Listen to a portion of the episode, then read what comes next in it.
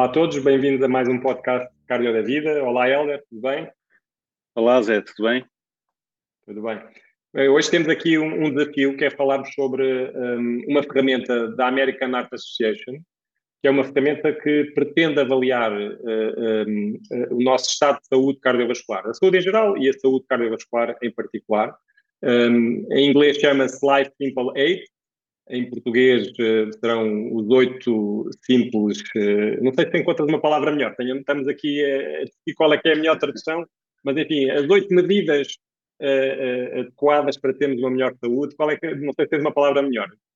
Eu acho que são os, os oito compromissos, os, outros, as oito principais medidas ou medidas essenciais para termos uma saúde cardiovascular melhor. É, é, é, que alguns não são bem compromissos, uh, alguns decorrem também daquilo que são os nossos fatores de risco e a nossa própria saúde. Mas, ok, um, ehm, eu acho que a palavra em inglês funciona muito bem, Life Simple 8, um, ehm, mas, uh, mas vamos, vamos, falar um bocadinho sobre isso, Helder. Um, ehm, ok.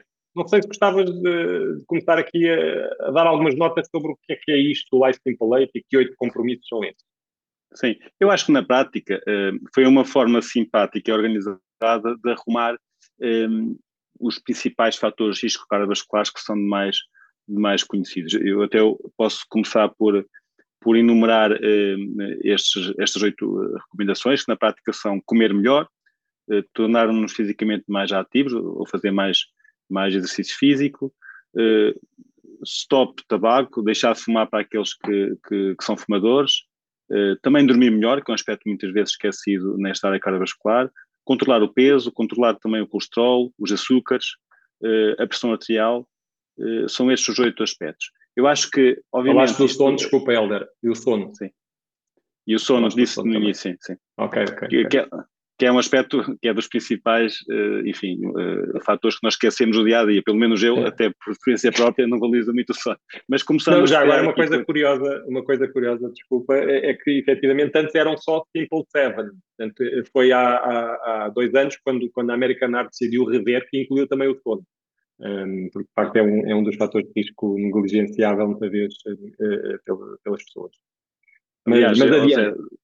Se começarmos a falar por esse, né, pelo sono, uh, quer dizer, uh, eu acho que basta nós fazermos a experiência, nós próprios, né, dormir mais ou menos, ou melhor ou pior, percebemos não apenas os efeitos na saúde, mas também na nossa produtividade, no nosso bem-estar, que isso acarreta. Portanto, um dos grandes pilares para termos um estilo de vida saudável é claramente termos uh, uma otimização e uma qualidade do sono, que não é só uh, não é só a quantidade de horas que dormimos, portanto, é um aspecto também relevante, porque há também alguns estudos que demonstram que dormir demais também pode ser prejudicial. Portanto, aquilo que, que eu acho que neste contexto é encarar o sono na qualidade e no número de horas como uh, um aspecto essencial para termos uma vida mais saudável. Nós, certeza absoluta que vamos ter no futuro, e já há alguns artigos também no, no caso da vida, mas vamos ter no futuro podcasts uh, direcionados uh, para esta área, que é muito específica e nós temos até colaboradores e, e parceiros diferenciados na análise e no estudo do sono, mas eu acho que é um aspecto muito importante. Não sei qual é, é a tua, a tua experiência com esta questão não do sono.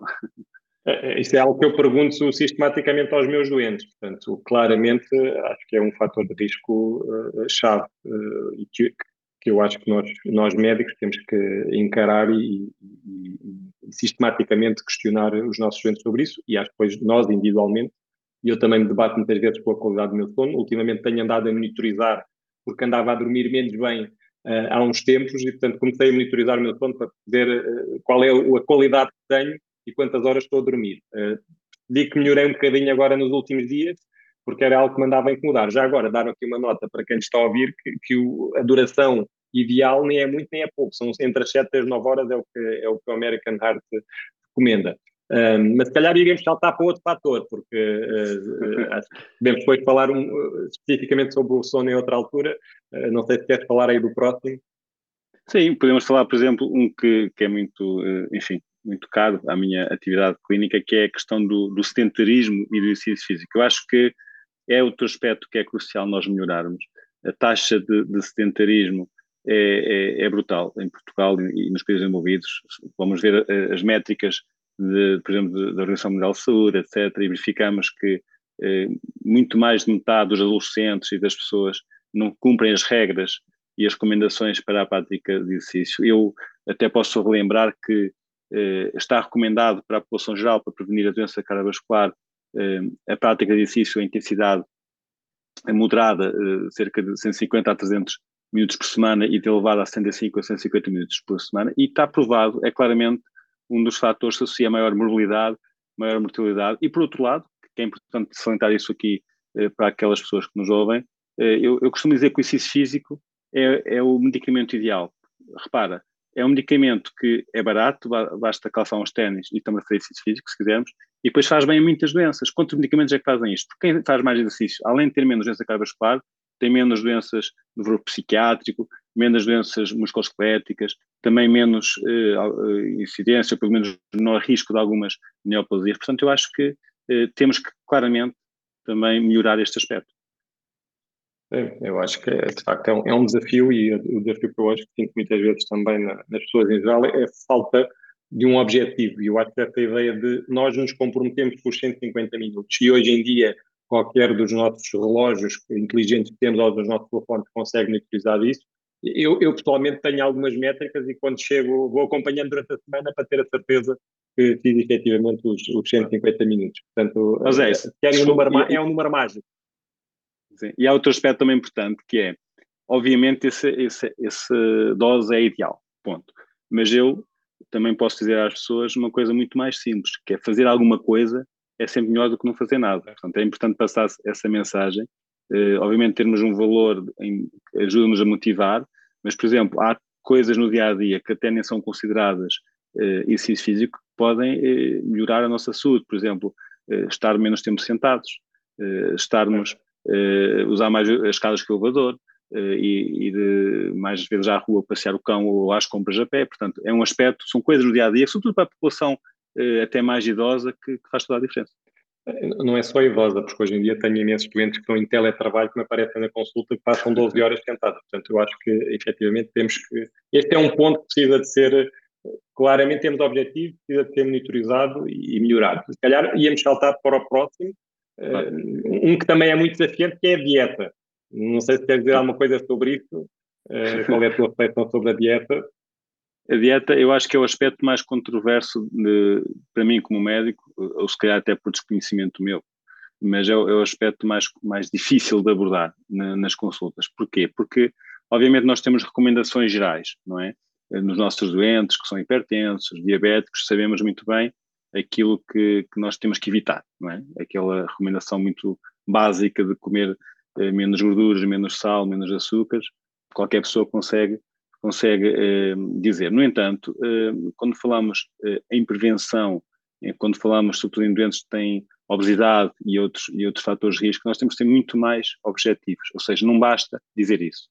E eu acho que neste aspecto é fundamental socorrermos nos profissionais, nomeadamente de, de nutricionistas, que são eh, profissionais nesta área, conseguem fazer planos individualizados para as pessoas, portanto, adaptados ao risco, ao peso e aos hábitos que a pessoa uh, tem, em termos uh, alimentares, mas também fazer duas coisas fundamentais que às vezes uh, são esquecidas, que é monitorizar, ou seja, não basta fazer uma recomendação e depois esquecer o doente e avaliá-lo um ano depois, e avaliar os resultados.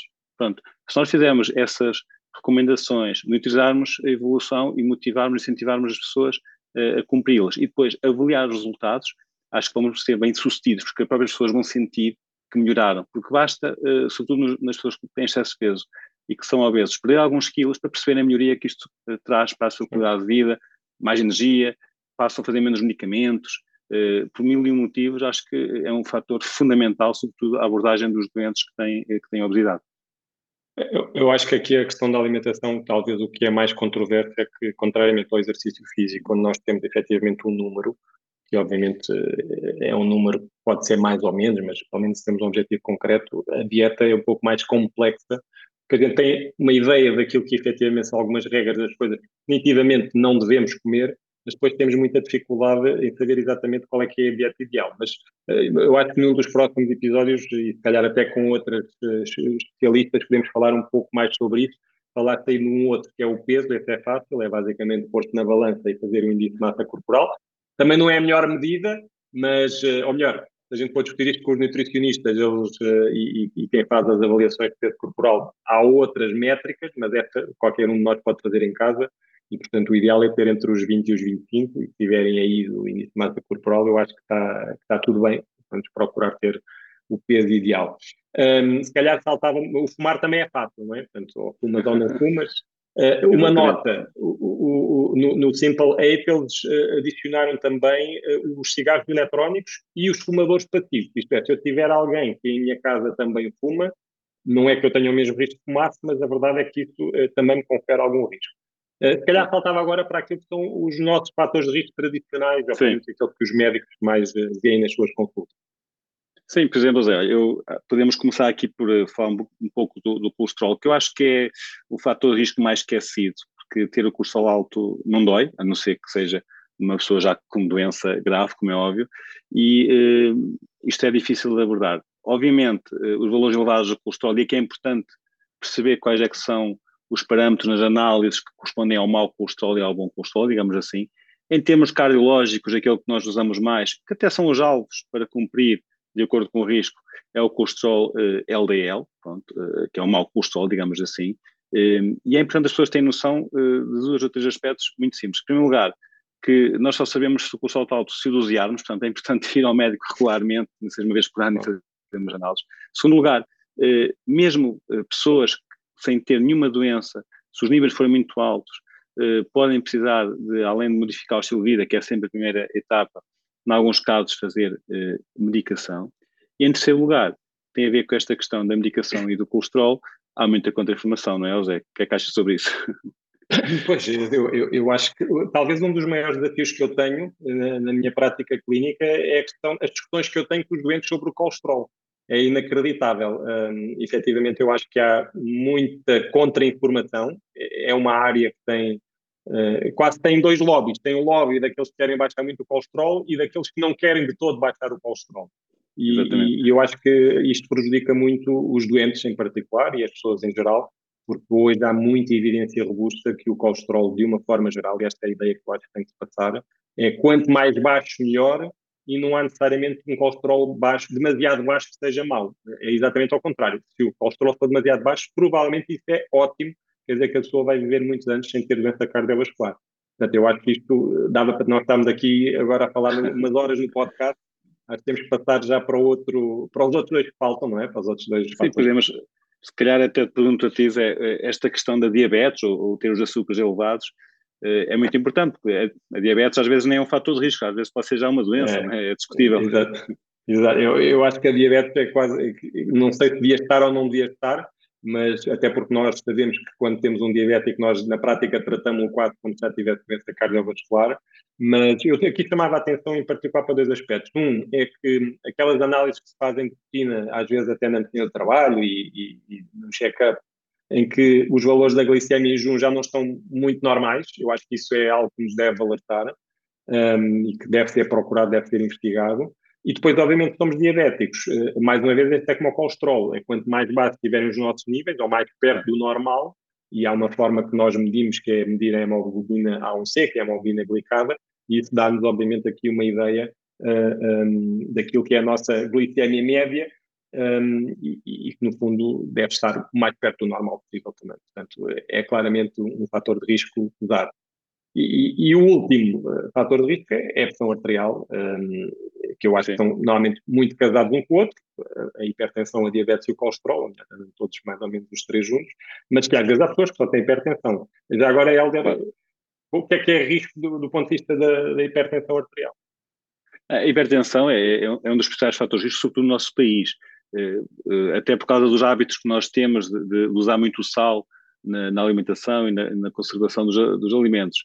Ou seja, a hipertensão arterial eh, associa-se eh, a várias complicações cardiovasculares, eh, não apenas o infarto, mas sobretudo o, AVC. há controvérsia quais é que são os valores considerados normais. Nós costumamos, enfim, eu, pelo menos na consulta, dizer que o ótimo para os doentes seria ter ali à volta dos 120, 80 e, e acima dos 140, 90 já fico preocupado. É importante também salientar às pessoas que não basta uma avaliação isolada, é importante medir regularmente a pressão arterial de acordo com as, com as regras, ou então fazer uh, o mapa que o médico pede para avaliar durante as 24 horas, mas é um fator de risco muito importante associado a outras complicações renais, uh, complicações também do foro da, da visão, etc. Uh, por vezes, como dá sintomas, como dor de cabeça, etc., a pessoa fica alerta e, e procura ajuda, mas não podemos esquecer. Há aqui um aspecto, e nós já falamos aqui destes, destes oito, oito fatores de risco ou medidas, um aspecto importante que já focaste, mas que, eu queria realçar.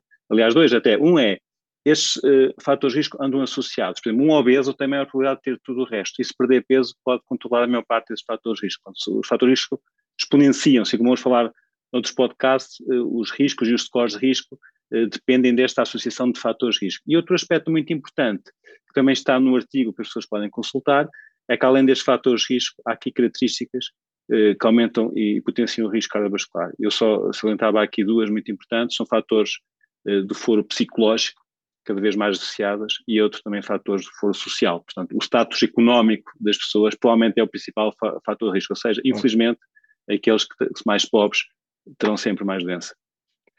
Por acaso é curioso, porque eu antes, antes de gravarmos este podcast, eu por acaso nunca o tinha feito e fui responder ao questionário uh, para ver quantos pontos é que eu tinha. Portanto, já agora fica aqui uma, para quem está a ouvir, um, é possível nós irmos online, procurarem Live Simple 8, infelizmente ainda não está no cardiodavida.pt, mas há, um, há, uma ferramenta online em que nós respondemos uh, às várias perguntas e no final temos um score uh, e que nos vai dizer qual é o estado da nossa saúde em geral e da saúde cardiovascular em particular e, e no fundo dá basicamente três, um, três segmentos, saúde má, saúde intermédia ou saúde boa. Pronto, eu deu-me bem, tenho mais de 80, estou bem, um, e uma das perguntas que lá está é exatamente essa que tu falaste aí, a questão económica e, e a questão também emocional, portanto, complementa no fundo estas, estas oito.